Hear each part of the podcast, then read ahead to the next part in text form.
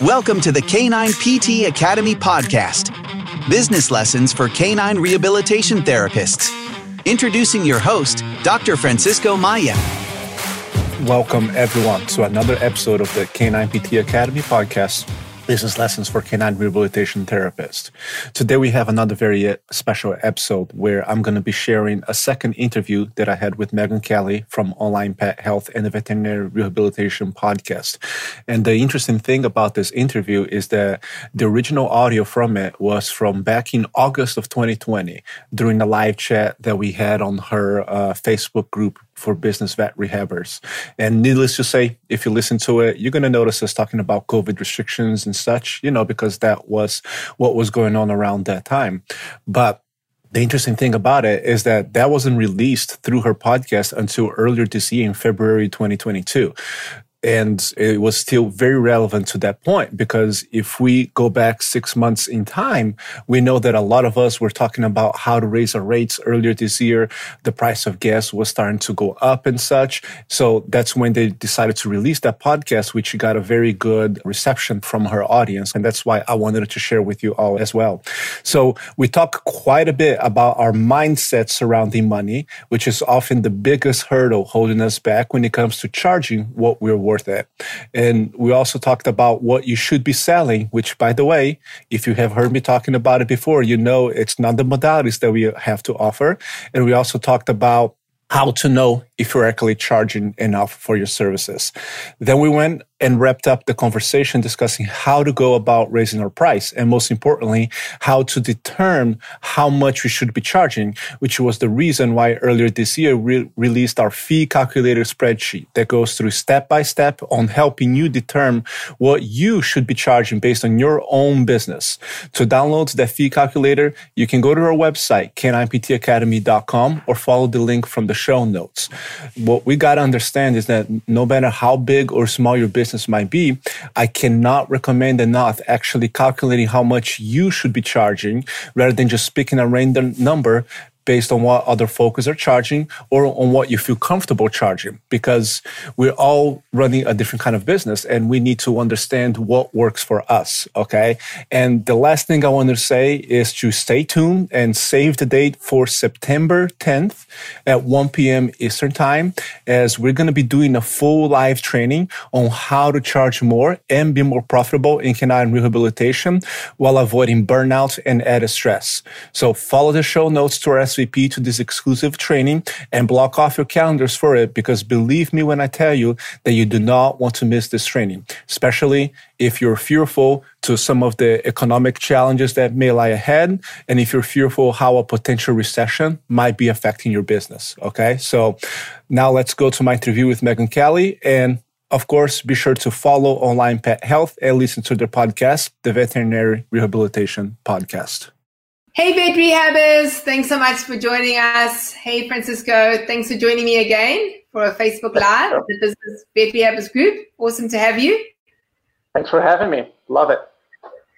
Um, for those of you that are, are joining us, thank you so much um, for coming online and let us know where you are in the world. Um, so give us a little thumbs up and tell us where what country you are listening from. Um, I'd love to get some feedback just to make sure that um, our sound is good because every now and again there's some sound problems with BeLive. So please, if someone's out there, and maybe one of my team, if they can just give us a little message or a little thumbs up so we know. Thanks so much. Um, Fran, while we're waiting um, to just get that feedback, do you want to just um, tell the the um, members of the business vet rehabbers a little bit about you? So I think most people will know about you, but maybe there are a few new ones who are not sure who Francisco is. Yeah, yeah. Thanks for having me. So I am a canine physical therapist. Uh, I live in Chicago here in the United States, but originally I'm from Brazil. I've been in the United States for 15 years now, and uh, I've been working in the field of canine rehab for going into five years now. But became a business owner. It's going to be almost three years ago in September of 2017. That's when I left the clinic where I was at and opened my own business. And along with that came a lot of lessons, which a lot of those we're going to touch today when we're talking about you know price and everything. Um, I've invested heavily on on learning all this business stuff because I knew I wanted to make this work, and then this led into me also mentoring other canine physical therapists, both so far in the United States and Canada, into how to go about this themselves as well and and I love for those who have seen me around, I love talking about marketing. I love talking about selling, but but probably this this topic, price, money, and stuff, is probably my absolute favorite one. And yes, it does tie up a lot to selling, so that's gonna get brought up too, because I feel like there is such a need in our field for us to understand things a little bit better. Uh, and, and, and, and that's why I, I have this passion to try to show to people how important it is to get comfortable with talking about money and get comfortable about charging what we're worth. Thanks, Francisco. Um, for online Pet Health members, you will have seen Francisco in our business basics um, section. So, um, Fran does quite a lot of training for us, and I think his last one was on Google AdWords, which was really interesting. So, if you haven't popped over to have a look at that, it's in the business basics section. So, Fran, when you think about like you're talking about us we need to be able to speak about money. And um, it's something that I think about, you know, whenever um, the, a payment has to happen, I remember just like basically leaving, you know, so like somebody, we know like one of our clients maybe hasn't paid and needs to pay and then i'll just rush into my consult room and leave it up to the receptionist because it's an awkward it's an awkward thing to deal with right mm-hmm. yeah and it's this is not just like in our field. This is in healthcare in general that people have a really hard time dealing with the money talk. And and at least in the United States, we were brought up thinking that there is no selling in healthcare. And we need to understand that selling is being done every day to us and for us. Right. And and you don't go a single day in your life without selling someone on something, without selling your partner on what to watch on Netflix, on what to have for dinner, selling a client on the plan of care, on why to do the exercises at home. Whatever it is, there's selling involved. Now, sometimes the selling doesn't involve the monetary transaction, and, and, and we're okay with selling when it doesn't involve a monetary transaction. Mm-hmm. When it comes to money, that's when things get a little bit iffy. And, and, and it, a lot of it is because of our own false beliefs that we tend to hold towards money as being something bad, as being something icky. You know, a lot of the sayings that we heard growing up, like, you know, more money, more problems, uh, money doesn't bring happiness, like that kind of stuff, like really gets ingrained into our brain from a young age. So that leads into us as adults having a hard time talking about money because we were taught as it being something wrong to deal with. Yeah, I mean, if I think about it, I mean, and that's also one of the reasons why, you know, if we have a client maybe that can't afford the treatments or, you know, you sort of feel like you should do it for free or you should do it at a discounted rate. I mean, does it come to like whether we value ourselves and our knowledge? Because I think that sometimes um, professionals actually forget the journey and everything that they've gone through in order to get mm-hmm. where they are. And um, you know, like we know a lot. I mean, and we have spent hours and hours and hours learning it, and days and years learning all of that. And and we mustn't forget it. So we must really value what what we've learned and what we're able to to give for that money exchange, right? Yes, we need to absolutely value because it's a big investment financially to get our level of education. It's a big investment in time, and a lot of sacrifices come along the road to, to achieve the position that we're into. But the one thing I will caution canine therapists to be careful is then to not fix on that when you're trying to sell people on, on why they should be working with you at a higher price. Meaning that we, we're not selling them our credential and our expertise, right? And, and that's a little bit of what we're taught it's like, well, you can charge more if you start getting all those letters behind your name that you're certified in this, certified in that, training this, training that. And you got to be really careful because that that actually doesn't change anything because in reality, the people are not shopping or they're not like going around and paying a higher price for something that just because it's a higher level of expertise Instead, they're buying, they're shopping and paying more for something that gives them the value that they're looking for. And, and a mm. prime, prime example of that that we see every day around us is uh, Apple, right? Apple is, is widely used as an example of that, where people are willing to pay significantly more for an Apple phone, for a MacBook, whatever Apple product it is, like two, three times more than the same product that you could get as a, as a Microsoft, Dell, or whatever other company. Um, if you look at the specs, you know, of the computer and the phone, it's, it's two, three times more. But the reason why we're willing to pay more for Apple is because of the value that they bring to us, the customer experience that they bring it to us. So yes, we need to value ourselves with the expertise that we bring to the table, but we need to be very careful because that's not what we should be selling to people. So, I mean, what what should we be selling then? Selling the transformation that we can give them and their pets? Yeah. So, so the first thing that we need to understand is that we're not in the canine rehabilitation business or animal rehabilitation business.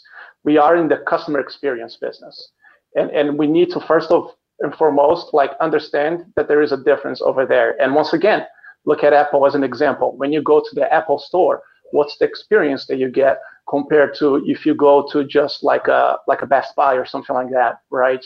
So so we need to understand that. And then you're absolutely right. So what we're trying to sell to people is the, the value that we bring to them and the outcome that we bring it to them.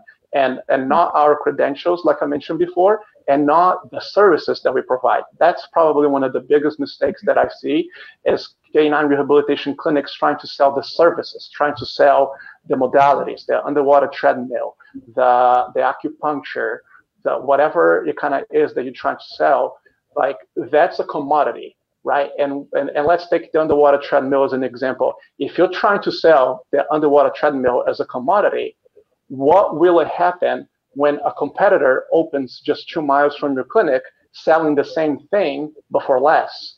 If people just see that as you selling the underwater treadmill, then they're going to go to the place where it costs less because they're not going to see a difference between you selling them on underwater treadmill and the competitor selling them on the underwater treadmill, right? So, so going away from selling the commodity and selling the value, the result, the outcomes that you bring it to them, it's where the difference is going to be made.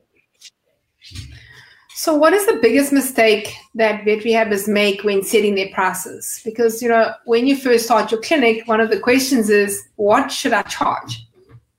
Yeah, yeah. So I, actually love sometimes when I've done some in-person training on this, asking people like, "How many of you in the room consider yourself to be average therapist?" Raise your hand, right? And and literally, no one raises their hand because everyone thinks they're above average, right? So then I ask, okay, then why are you charging average prices? Right? You can't provide top of level service by charging average prices. So that's probably the number one mistake people make, and I've made too when I opened my business, is well, let me look around to see what other people, what other clinics around me are charging, and I'm just gonna go ahead and kind of like average out to mm-hmm. whatever price I feel comfortable with, right? Without taking in consideration the true cost of running the business, especially when it comes to, to the administrative cost of running the business. So what I recommend to people, especially when they're starting, and more often than not, when people in our field are getting started, it's kind of like a one-person show where you're just starting your business and maybe you're doing mobile or you're renting out a space in a clinic, but you're mostly kind of like doing everything. What, what I recommend to people in those scenarios is treat yourself as an employee of the business, right? So meaning when, when you're when you're setting the prices for your session, how much will be left for the business after you pay yourself as the therapist, right? And that's something that people don't take into consideration because what they take into consideration is like, okay, it costs me it costs me, you know, this much to rent this room or this much in gas and, and mileage and whatever. And then I want to make X amount of money at the end of those expenses. So I'm going to charge, you know, this much.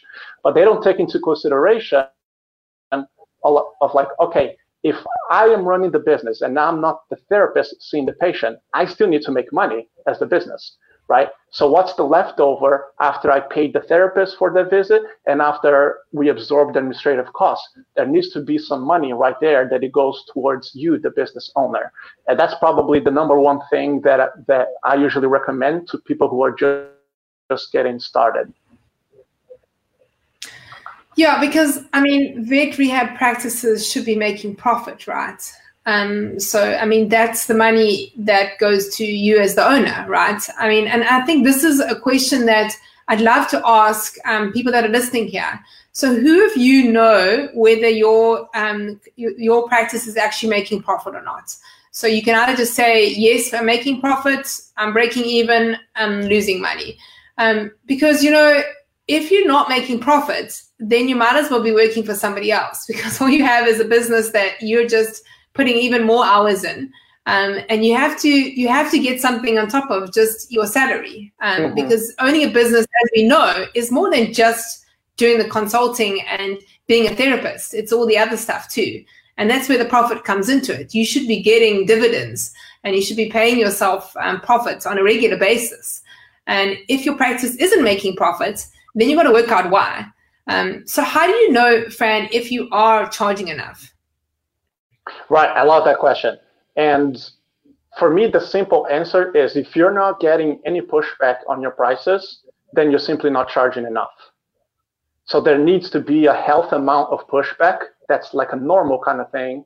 It's an expected kind of thing. And if there is a little pushback of some people saying, nah, that's too much, then you you know you're charging a decent amount.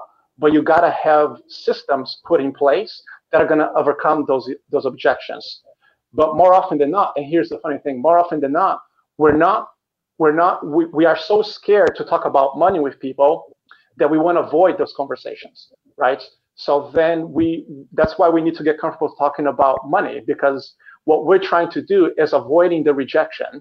We don't want to be rejected. No one wants to be rejected. It's human nature. So we end, we ended up undercharging ourselves because we don't want people to say no to us because we, we feel we're going to feel weird about it. We're going to feel that we're doing something wrong about it by people saying no to us. And because of that, we try to appease to those people by charging like a lower price. But we need to understand that, like, I usually say 30%, like 30% of people that contact our clinic right away, they're not a good fit for us because they're they're just price shopping right? And that's okay. There are going to be other places around that they can go to. And then we have systems built in place over time that it gives the people time to understand, you know, why they will make the right decision to work with us. And, and, and, and that's something that, that takes uh, uh, building those systems in place costs money. But at the same time, clinics tell me that they can't put those systems in place because they don't have enough money because they're not charging enough. So it creates this loop where you can't you can run the business how you want to run the business because you're not charging enough, but you're afraid of charging enough for you to be able to run the business how you can run your business. And then that's when uh clinics and people who are like self uh, you know owners ended up getting to this loop for years and years and years, and that's going to lead to stress. That's going to lead to burnout. That's going to lead to them feeling overworked and undervalued and and I remember I think it was I don't remember if it was in this group, the business rehab group, or your small animal group, but it was definitely one of those. Uh, uh, late last year, around the holiday season, there was a very interesting thread of like what what were people doing around the holidays as far as time off, and I mm. found it fascinating how many people are like, well, I can't take more than two days off, otherwise like like the business falls apart, and I'm like, yeah. if if that's your case then that's a symptom that there is something significantly wrong with the way you're running your business. If you can't shut it down for a week, for you to spend some time with family, for you to relax, for you to recharge your energy, recharge your batteries, there's something wrong with the business and, and the way things are being run at that point. Yeah, so I love that. So you want to hear people complaining that your prices are too high mm-hmm. and know that you're on the right spot. Let's chat about those symptoms. So what are some what are some other symptoms that your business, your your vet rehab practice is probably not running as optimally as it should? Um, well, there's quite a few different ones. So probably the main one would be not paying staff, not paying yourself enough.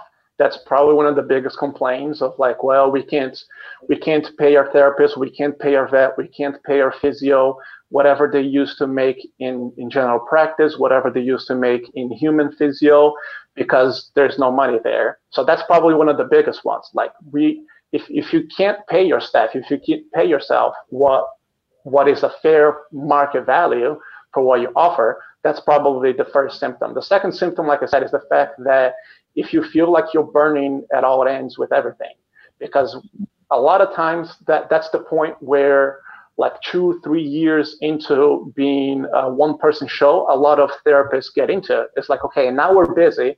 Now we, we got a busy schedule, but they're burning at both ends. They're just working like crazy. They can't travel for holidays. They can't do anything. Like time with their family is being sacrificed because of that. And yet they don't have the money to hire staff that can help them because they're not charging enough. So that's would that would be probably the the, the second most common symptom um, that I see it happening.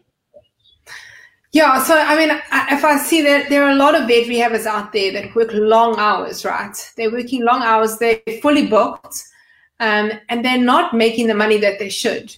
Um, they should be, and they need to look and say, well, how is this ever going to change because most most times people think when they have their own business you know you you think to yourself well you go through these a few years where you're supposed to work really hard right and then it's it gets better but if you're fully booked or you're working really long hours and you can't take a break and you you're not earning you're not paying yourself as much as you should and you can't afford to hire anyone else to help you there's something wrong there right? Mm-hmm. Right, and, and that's probably like a, a, one of the most common scenarios that we see it, or sometimes just just taking away from from the self-employed people, but the clinics too. Like I, I have seen and consulted with clinics that they're busy. They have a wait list of like weeks of patients to get through the door, and yet the the clinic or the rehab department, if it's part of a larger clinic, it's not generating generating profit how is that possible? If you have a wait list of people to get in, meaning your schedule is full, there's no space, and you're not generating profit, then then that's a huge symptom of like something like significantly wrong with the way things are structured, with the way things are priced, right? Because if you have a busy schedule, then you should like if if if the department or the clinic has a schedule with a wait list, meaning your schedule is 100% full, then any any financial advisor is going to tell you that you should be generating about 15, 20% profit every month. So if you're not yeah. generating 20% of profit every month, then then there's something wrong with the way things are being done. Yeah, I mean, so it's two things really. Either you've got really high expenses, um, mm-hmm. or not bringing in enough money, which often is that you're just not charging enough. So you're right. charging too little, um, which is making you needing to see so many patients throughout the day, but you're still not actually making that profit. So let's say one of the, the listeners, one of the vet rehabbers now is thinking, well, that is me. Okay. What do they do about it? Um, so, you know, let's say they're seriously undercharging and they know that they need to to increase their prices how do they know what to increase their prices to what would be a good way for them to work back um, to work out, you know, how much they should be charging per consult. Yeah. So I think in that scenario, the first thing would be for the person to do a lot of self-searching to understand, first of all, why that's the case. Because a lot of it is going to come from their own mindset, their own beliefs around money. And un- unless you first break that mindset, then it's going to get very hard because yes, technically you can raise the price, but then if you raise the price and, and you're not comfortable having the conversation with people around yeah. money, then it's it's not going to make a difference because selling is a transfer of energy, a transfer of confidence, clarity, and trust, right? That's what selling is. So if you don't have that energy, if you don't have that confidence, if you're not giving them clarity when you're talking about money because of your own false beliefs towards it, then then that's a moot point then you got to work on that first. Now, once yeah. you've done that, once you kind of like worked around your own mindset around that, then the best way is, is like I mentioned earlier, is just to work it backwards, right? Work it backwards as the business owner and not just as the therapist. So look at your costs, especially if you've been running this business for a while, you probably know how much your operating cost is in a, in a monthly basis. So look at your operating cost. Look at, if, if let's say this is still like a one person show, look at how much you would need to be making as a therapist. And mm-hmm. then that's kind of like your salary. So that would be your salary as a therapist. So your salary as a therapist plus your operating costs, plus add like a 20% profit into the margin add the, all that up and divide by the number of sessions that you need to be seeing. And that's going to give you a, a, a, general good idea of how much you should be charging. And then usually speaking, what I tell my mentees is rule of thumb, whatever money you feel comfortable charging, raise that by at least 25%. Because it needs to be a money, it, needs to be an amount that in the beginning you're, you're you are a little bit uncomfortable. Now you're not you're not passing to people that feel uncomfortable. You got to have the confidence. You got to have the clarity. But I cannot tell you how many times it has helped. It has happened where some of my mentees have raised their price and then they got like very like no no none or very close to no pushback at all and then they kind of like they hit themselves in the head thinking like oh my god i could have raised my price six months ago and i would have made yeah. an extra $20000 over the last six months just by doing that right? And that's okay. It's all learning process kind of stuff. But that's one thing that like I, I highly encourage anyone to do it too, right? So let's say, for example, you're you're sitting right there in the scenario that you explained, where like overworked, just busy, but don't have the money to hire help to do this what you want to do. And let's say you're charging $75 a session, which what I've seen here in the United States, it is a little bit about like, you know, they average more so $75. And you're seeing uh, 50 appointments a week. So kind of like fairly busy. So if you're working five days a week, that would be what, like 12, 12 appointments a day, right? So something doable. So you're, so you're bringing 50 times 75, that's $3,750. So if you were to raise your price from $75 to 125, so you're adding $50 to each session, that so $50 times 50 50 sessions for the for the week, that's an extra $2,500 a week. And let's say you're taking two weeks off for vacation, so you're working 50 weeks out of the year, right? That's going to be 2,500 times 50. That's an extra $125,000 in one year, right? So now we're talking. So now think about it. How different would your business be today if in the last 12 months you had made an extra $125,000 compared to what you have made? Yeah, exactly. So we've got a few questions, Fran. Um, Donna says one problem is some pet insurance limits um, HPW how much they will pay out for a session, meaning owners see the those as you being overpriced. So maybe the insurance companies say we'll only pay this amount um, towards it, and then mm-hmm. they see yeah as being overpriced. Um, I think that mm-hmm. does, happen, and it happens in the human field too. I mean, my um, gynae, for example, when I had mm-hmm. my kids, she charges 400% insurance rates, the medical aid rates. Um, and there are gynaes that charge 100%, so just the normal rates. But I choose to go to the person who charges 400%. And I'm prepared to pay it because she's the best. Um, so, yeah, I think that you maybe have to change your mindset. What do you think about that, Fran? Yeah, I, I think uh, you, you, hit it in the head. It's like that happens in the human world too, and and you know people are paying their co-pays, their co-insurance, and and all that kind of stuff. It it is what it is. Um, I know insurance is a little bit different, like um, in the United Kingdom, for example, compared to the United States. Here in the United States, most pet insurance companies pay as a percentage, um, although some of them started changing, or some of them are starting to put a cap on it. So they're paying more as a percentage of, on what like we're invoicing the clients, and they they refund the client directly, kind of stuff. But it's it's it still comes down to the value and the outcome, you know, and yeah. and it, it is no different than than the human world. So for those who have experience in the human world, you you can have a clinic that is uh, seeing patients under insurance and they're the therapist you know usually seeing like three four patients an hour trying to juggle and stuff because they have to see more patients a higher volume because insurances pay less compared to a clinic that is doing what we call cash-based physical therapy where they're considered like out of network and they're charging significantly more, but you get more the individualized care, you get then most of the time a better outcome and better results because of that. So it still comes down to not what the pet insurance is dictating you to charge, but what you need to be charging as a business owner.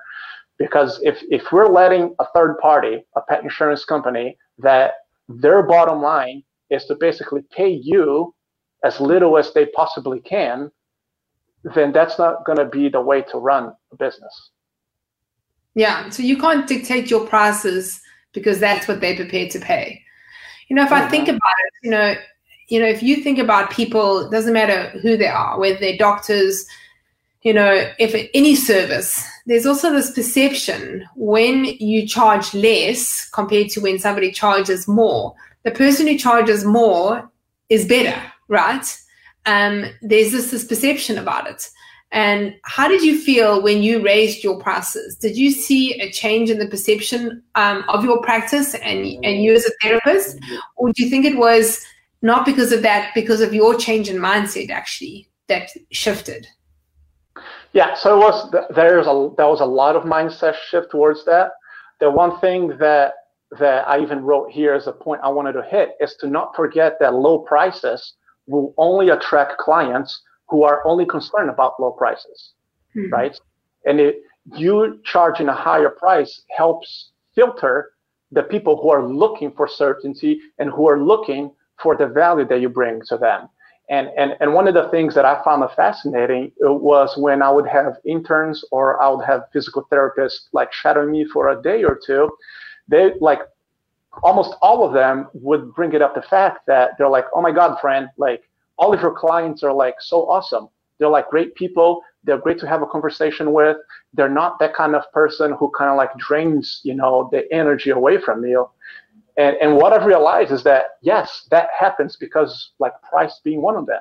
Because the people who are those clients that you look at the schedule for the next day and like your heart already sinks of like, oh my God, I gotta deal with that personality, with that kind of person that kind of like takes energy away from you like like those kind of people are not going to pay because they're not going to value. They're not going to pay a higher price because they're not going to value. So that's going to serve as a filter for you to, to basically have a clientele that aligns more with your values that aligns more for what you do and are going to at the end of the day just make every day a much more enjoyable day so yes you're still going to be working a lot don't don't you know it's not like you're not going to be kind of like working a lot especially as a business owner but they're not going to drain the energy away from you. And it's going to be those people who you're going to see them every day and you're just going to be so excited to work with them. Yeah, you're going to be attracting the clientele that you want to actually see and to be mm-hmm. part of your. So let's say, okay, so you realize, right, I need to increase my prices. How do you go about it? Um, because obviously mm-hmm. you've got a whole lot of plans. And I think there's a question here. If you realize your prices are too low, then you increase that by 25%. How would you su- suggest expanding that increase to existing old price clients without upsetting them? Yeah. So, and, and that's always a challenge. So, the main thing to understand it is that it, it, it's about making your current clientele feel respected and listened to right? Of course, if you ask them, it's like, hey, I'm going to raise the prices on you. Are you okay with that? Like, like 90% of them are going to say no. Yeah. Right. But if you do so in a way that it shows that you respect and you value them, and that's the difference. If you do that in a way that it shows that you're doing this for them and not to them because you're growing and, and you need to be able to afford staff, afford help to continue bringing them the highest level of service that you can for them, then they're going to buy in. And if you do so in a way that it shows that you, you, you respect the business that they have given to you by, for example, giving them a grace period of like for the next few months, you're going to continue paying like the, the current rates that you're paying. Just know that everyone coming through the door from this point on is going to, like new clients, are paying these new rates. But because I value and appreciate you, I'm going to keep you at this current low rate for the next four months. And then when that four months comes is coming to an end, I'm going to allow you to purchase a package of however many sessions you want to purchase with the old rate as well. So that way, it's going to be up to you to decide how you want to move forward afterwards, right? So you, so you're respecting them, and, and you're showing them that you really appreciate them and you're not imposing anything on them. The biggest mistake when it comes to that, which is interestingly enough, the most common way people do it is sending a letter or an email that you're raising your prices. And that's probably the biggest mistake because it, it, it does not show any respect for those people. You need to have this conversation in person.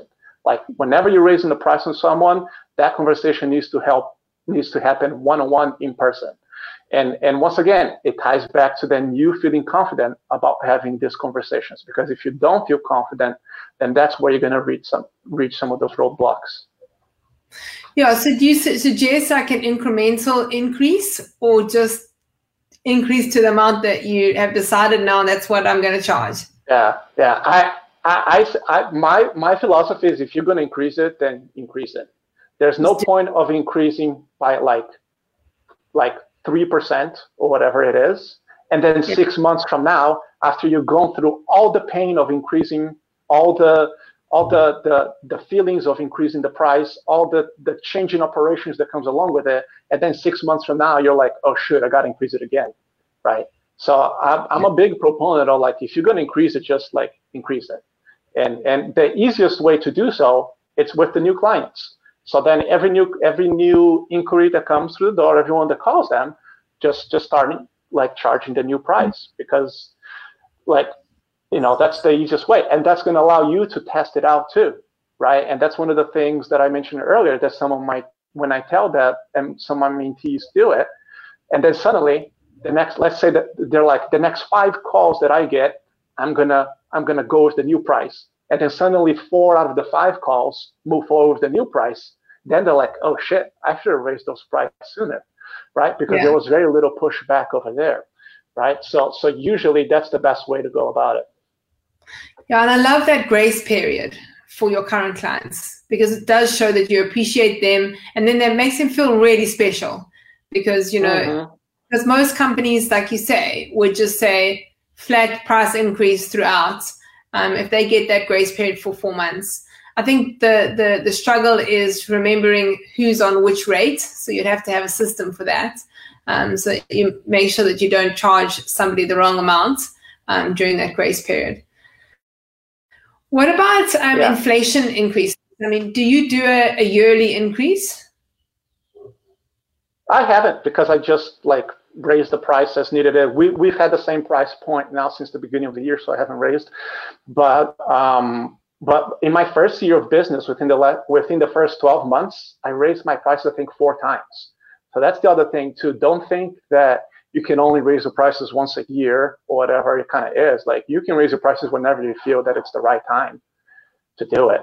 Yeah. Right. So so we haven't done yearly increase and and that's something too from from what I have learned. It, it also kind of like draws back people a little bit too. So sometimes a lot of clinics will have the the letter kind of like or the, the announcement by the front desk saying hey due to increase in you know in taxes and water bill and this this and that we are increased our cost by two and a half percent whatever it is and and and once again it comes back to doing something to, uh, for people instead of to people when people read that, when people hear that, it feels that okay, they're re- they're raising the price to me mm. instead of for me. There's there's nothing that I'm gaining yeah. from that, right? But but if you do so in a way that like, hey, like we're raising these prices because as you can see, we're growing, we're getting busier, and for us to continue keeping providing everyone the same level of service that we provide to you, we're going to be we're going to be able we're going to need to raise our prices right? So so you start having those conversations. And and, and one of the things i always recommend to my students especially when they're just starting and it's like you know like a one person show kind of thing is not being afraid of sharing with their clients what their vision is. Like like sh- like share with them where do you see your business going? Like do you mm-hmm. want to have a multiple multiple therapists within three years? Do you want to have a facility within the next year? Because when you start sharing that with people and people like what you're doing, people like you, they're going to have that buy-in. So then when it comes time to, to, to raise prices, they're mostly going to understand because they know that it's going to be a cost associated with you being able to help more pets by by having a team, by having a clinic, and and whatever it is, right? So so sharing sharing that with people, and and and also acting in a way, portraying yourself in a way that that you're bigger than just you right? And, and and one example that was very fascinating was like one of my first clients, who I still see them like once a month at this point. One of my first clients in January of 2018, they told me uh, this later on, and they told a couple of PTs that were like shadowing me for a session with their dog at different dates later on, that when I spoke them with them on the phone in January of 2018, they had no idea that the business was just me because of the way I portray myself, it just made it seem bigger than just me. But then once I got to know them and, and I explained to them, they're like, oh, shoot, like they thought I had this whole team working behind the scenes and stuff. So it's not like I'm lying to people, but it's just the way you like come out. It's the way you portray yourself, right? And that helps already put people in a position where they understand that that things are going to be moving in a certain direction that is going to cost some money. It's going to increase the operational costs. And because of that, there is a good chance that there's going to be an increase in, in the cost of the session at a later date. Yeah, and the thing is, is the majority of your clients actually want you to succeed. They mm-hmm. do. Um, you know, if you if they're in that they follow that journey with you, they want you to do well. They want you to expand if that's what you want. You know, um, because also the when you're succeeding, then you're there and available for their pets. Um, so remember that mm-hmm. when you're increasing your price, those ones that are existing clients, um, most of them will actually support you in what mm-hmm. you're doing, especially like you say, Fran, like if you if you're sharing your journey with them so that they know actually, oh yeah, this is great.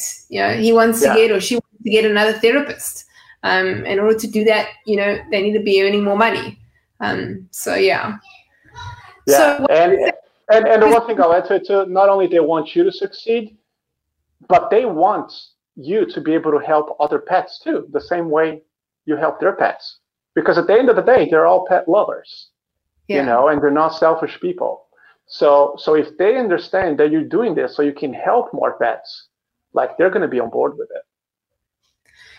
So what was that percentage? So so let's just take the average therapist. So like if you think of the people that you mentor now, what is the average percentage that they increase their, their prices by? So just to get a ballpark figure for oh, the business man. have listening, like that's I don't know if I have that number.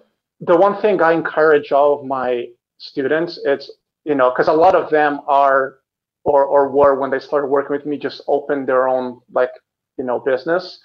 So I always encourage them to to already start by charging more. So a lot of them already open their business, charging sometimes double the amount than what the clinic in town was like charging. You know, because once again, if you're opening in the business, then uh, you know already start with a higher rate, so that way you don't have to go through the pain of like raising your rates three four months into it.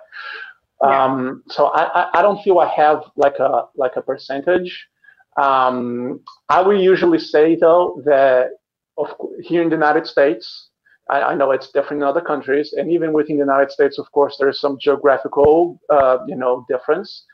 But I'll say that any canine therapist in the United States should not be charging less than $150 a session. You know, I, I feel personally that that's the bare minimum that like we need to be charging for for the level of service that we can provide. For one What's hour? That? The the length yeah. Yeah, and I guess that's going to depend a, a lot on kind of like how you structure. But then um, we we structure like we block off like a full hour for for all of our patients. But then you know and that's a that's a good that's a good thing that you brought it up the time right because then a lot of people kind of like not not fight back to me but they they kind of like try to to kind of like find validation of like okay I'm not I'm not charging 150 I'm charging $75, but my appointment's are 30 minutes. So technically speaking, they're like, I'm charging 150 for the hour. And I'm like, that's fine. I understand where you're coming from. But think about it that all the administrative costs that it's going to cost you to run the business, that for you to bring the same amount of revenue is going to require you to have double the amount of patients. That means double the marketing. That means double the staff. that means double the hassle and double the headaches, right? Yeah. So I, I rather I rather you you charging more for the one hour, but instead of seeing 15 patients a day, you're seeing eight patients a day, but then you're bringing the same revenue into the business because that's going to be a business that's going to require less overhead, is going to require less staff, and is going to be a much more enjoyable business for you to run as a business owner. Yeah. So um, I don't know who it is because BeLive won't tell us, but somebody says I need to move to the US. So obviously that 150 um, dollars an hour sounds. Well, that, that, that's my opinion, but like I said, yeah. I feel like yeah. like on, on average is much less than that. Like if I were to yeah. pull an average, it's more like between like 75 and 90 dollars. You know, kind of like a session. Well, the thing is, is if if we all start to charge more, then that's what the profession dictates. That's what people are charging, right? So it's sort of like gynaes are known to be charging a lot of money for their consultations, and everyone charges mm-hmm. that amount. So if we all charge what we're worth, and even more than what we're worth, um, then the profession is going to, people in the profession are going to be earning more money um, and being able to treat animals to the optimum too, because that's what I worry about. I think like a lot of them, like you say, those half hour, because you try and maybe cut the costs a little bit and maybe do a half an hour consult instead of an hour consult, um, so that it's a bit more affordable. But then, are you doing? Is that the best for the animal? You know, are the animals getting the mm-hmm. best from that? Um, so right. we, we we need to raise raise the the standard now of what um, people are charging. Um, thanks, Fran. So I wanted to ask you um, just about maybe a little bit of a personal story from your side, like the change mm-hmm. practice and you as a um, as a vet rehabber, like from the time where you did that price increase. So maybe mm-hmm. you were and you did it. How did that how did that change things for you? Yeah, um, I mean that that that was that that was what has allowed us to grow to the level that we have grown. Where in in not even three years of being in business now, we have you know a team of four, two therapists plus two administrative staff. We have a facility that we opened this year, and and most of the time when when clinicians ask me, it's like, how many patients are you treating a week? And I tell them, they're like, oh my God, they're like, I see more patients than you do, and I cannot grow my business. And I'm like, well, like that's one of the reasons why, yeah. right? So, so, so it has, you know, it has been what has allowed the growth to happen, and because of that growth, now we can help more pets. Now we can help more more people, more yeah. more staff. Meaning, you know, I can have a therapist who who she had been wanting to transition from working with humans to animals, and I was able to bring her in. I have a front desk staff who had been working in for the last 11 years in the field of veterinary medicine in a couple of veterinary clinics, but she was looking for a change, and I was able to afford to bring her in, right? So it's not just about us. It's like think about um, on the lives that you're changing on your clients and the lives that you're changing on with your staff along the way. And and along that journey, there's you know a few key points that I wrote down that that I wanted to kind of like to maybe kind of like mention and, and and then if we have time we can go from there or maybe it can just be some some takeaway takeaway points. So the first one is that we we need to have the permission to be ourselves and, and that was something that I really struggled with, especially in the first year of like owning my own business. That that I was still afraid of like who I was in terms of like my confidence, my self-esteem, uh, uh, how I put myself out there and everything. So once I found in myself the permission to be the best version of myself, that made a whole lot of things easier. Because at that point, once I become comfortable with myself, then then I was able to give people more energy, give people more clarity, more confidence, and more trust, which that's what selling is about, right? And we need to understand that we only have a finite amount of energy, especially people like me who are introverts. And and anytime I interact with people personally, like they take away some of my energy. And for me to recharge myself, I need to kind of like be by myself. Like you, you only have a finite amount of energy. And you can use that energy towards worrying about something like the price that you're charging or towards making other people feel great about you. And if you choose the second one, your life is going to be so much easier and you're going to feel so liberated about the way you're running your business.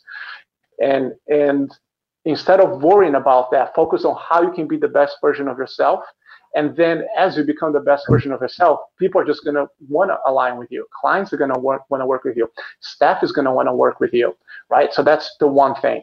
The second thing was to understand that price is very rarely the actual problem that people have it with you. They'll tell us that it is the price, but in reality, it's not. And and and there's a lot of like psychology, um, you know, tie around it behind that. So, so first of all, is that we tend to think that our patients feel and think the same way that we do about what we charge. But in reality, they don't. Especially with us as business owners, we are the ones who are emotionally tied to our business, right? So, mm-hmm. so we are the ones who, who have that fear of rejection, that fear of what people are going to think us about our business and everything. So one of the biggest mindset shifts I had to make it was when I stopped striving to to make people happy. I stopped looking forward to make people like me, and instead I shift my focus into make people respect me, and and and that's a big difference. So to and, and, and some people might take this the wrong way, and that's okay. But my goal in life is not to make people like me; it's to make people respect me, and and that's a big difference because if you're just trying to appease to people, which it is a lot of the traits that we have as healthcare professionals. We, you know, we just want to make people happy. Then, then some people unfortunately are going to abuse that, and and we need to be really careful with that. So you need to understand that being respected is what we should be striving towards it. So then, if price is not the issue, then what is the issue? And that's when it comes down to a little bit of the psychology behind it on on what people are really saying to you, right? So so what that does, the price conversation stuff, it, it creates a, a level of distrust. So, so if, if you're not selling that confidence, if you're not selling the clarity, people are not going to trust you, right? And a higher level of distrust is going to cause people to have a mental discomfort, meaning in their head they're going to be battling kind of like what to do, right? And and that mental discomfort is going to lead to what in psychology we call cognitive dissonance. So cognitive dissonance is that unpleasant sensation in our brain that makes us feel physically uncomfortable when we're thinking about about buying something, right? So when we're thinking about something, buying something, especially if it's uh, something that costs quite a bit of money, and we start telling ourselves that like like all those negative feelings, that's like cognitive dissonance. It's it's our brain trying to correct the physical emotion that we're kind of like feeling at that point. And if that sensation gets bad enough, that's when we start seeing things to escape that, right? So that's when people say to you, oh, it's too expensive, or right now it's not a good time, or I gotta, you know, I, I, I gotta do this first, I gotta do that first, whatever it is. So this unpleasant feeling is what people move away from, right? And it's more often than not, not the price that you charge. So what you need to do is build systems that it gives sometimes give people time to make the decision to see you. And over time, like if you build the right systems in place, like I've had clients that I have one client that started working with us two weeks ago that they first started talking with us a little bit over a year ago in like May of 2019. And and we've been in contact with them. They've been getting our emails and all that kind of stuff. So then it finally happened 12 months later that they're like, okay, we need to book something because you know now things got a little bit worse, right? So you, you got to understand that some people are going to need some time. Now that's an extreme amount of time, but people sometimes going to need a month, two months, three months, you know, to make the decision to realize that you are indeed trying to help them. And and the last point I will make it, uh, it's to never forget that it's okay for us to make money while helping other people. There's this big taboo in healthcare that you know we shouldn't be making money while helping people. And it's okay for us to make money in canine rehabilitation. To be constantly serving everyone else without taking care of ourselves first that's what leads into a downward spiral. That's what leads into those feelings of being stressed out into feeling burnouts and all that kind of stuff.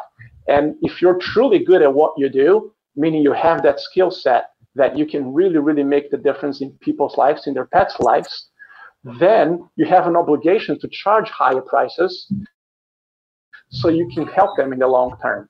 Because what good are you going to be to those people, to those pets, if in 10, 15, 20 years from now, you're so burned out from it to the point where you don't even want to like work in this field anymore, right? So understand that charging those prices are going to not only help you help more people, but it's going to help you protect yourself as well. Love it, Francisco. Thank you so much. And for those of you that are interested, you just actually reminded me when you were talking, because it reminded me of that training that you did on managing objections um, for us. Um, so obviously price is one of them. Maybe it's not the right time. So Fran actually did a training for us looking at managing all those different objections. So if you guys have any questions, please pop them in the comments and I will get um, Francisco to, to answer them. If you are watching this as a recording, please pop them in and I will try and see if I can get Francisco. I've got a little visitor here. Do you want to come say hi, Sky? Yeah. Sorry, I've got a little child. She's been, I don't, if you've been hearing noises in the background, it's my yeah. youngest. She, um, did you hear that? Do You want to come say hi? I heard a little bit, yeah. Good, okay. Um, I don't see any questions there. Um, so, guys, if you joined us live, thank you so much for joining. And Francisco, thank you so much for your time. It's been so, so helpful. I really think that, um, you know, what you actually explained and taught us today, I'm really hoping that the vet rehabbers listen to it and they go and have a look at their prices and be honest with themselves and ask them whether they should be doing a price increase. Yeah, thanks for having me. Thank you for listening to another episode of the Canine PT Academy podcast, Business Lessons for Canine Rehabilitation Therapists.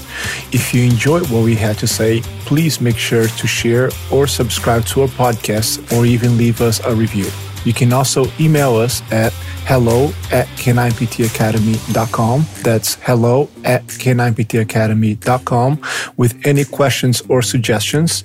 And go to k9ptacademy.com to find more resources and content, including our fee calculator spreadsheet, which is absolutely free and will help you determine how much you should be charging for your sessions. Because let's face it, determining what we should be charging is one of the biggest struggles we have as business owners in the canine rehabilitation field. You can also find all of that information and more under the show notes. Finally, I would just like to add a disclaimer that any of my thoughts and opinions expressed on this podcast are mine and mine alone, and in no way reflect the opinion or position of any other organization or company I may be associated with.